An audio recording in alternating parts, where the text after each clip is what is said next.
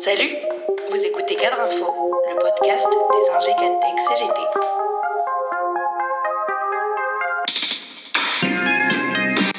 On est là, on est là. Nous sommes aujourd'hui euh, le 6 février 2020. Il s'agit de la 12e, 12e journée de mobilisation, non? En fait, il s'agissait de la neuvième journée de mobilisation. Mais on est toujours là euh, et on va essayer de faire un petit reportage sur cette manifestation qui euh, se déroule euh, assez bien sous un très grand soleil. Voilà, toujours autant de monde et de détermination.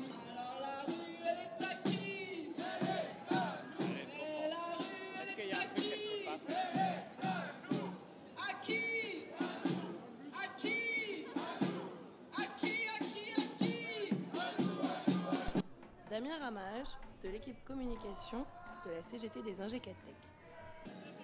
On a distribué quelques centaines d'autocollants, je sais pas, euh, quelques dizaines de pancartes. On n'a plus rien comme d'habitude en début de manif. C'est hyper apprécié. Voilà, là, les cortèges sont partis. C'est dense, il y a du monde.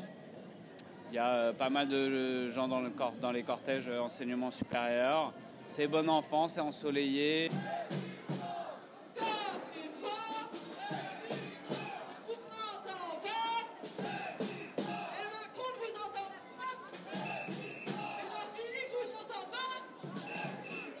Dirait presque le printemps.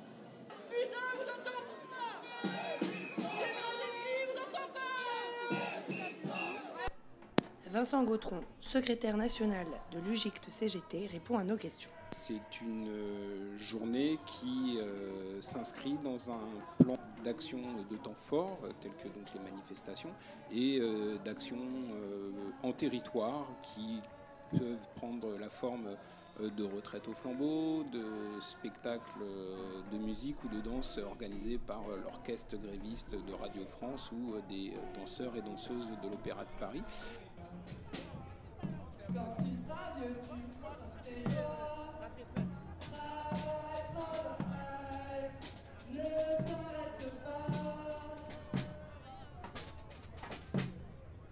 Il s'agit tout simplement de montrer au gouvernement que euh, bien qu'il n'y ait plus de euh, grève illimitée dans les transports, il y a toujours une contestation au projet qui est maintenu et qui ne prend pas en compte euh, l'opposition d'une majorité des organisations syndicales représentatives au niveau national et on le voit bien aujourd'hui d'une majorité de Français qui, en l'absence de, clarification et de perspective, se rendent bien compte qu'il y a un loup derrière cette réforme. Prochaine journée de grève et de manifestation à l'appel de l'in- de l'intersyndicale est prévue pour euh, le jeudi euh, 20 février. Euh, mais entre-temps, la CGT va appeler à d'autres initiatives. Des pensions pour Fatou et.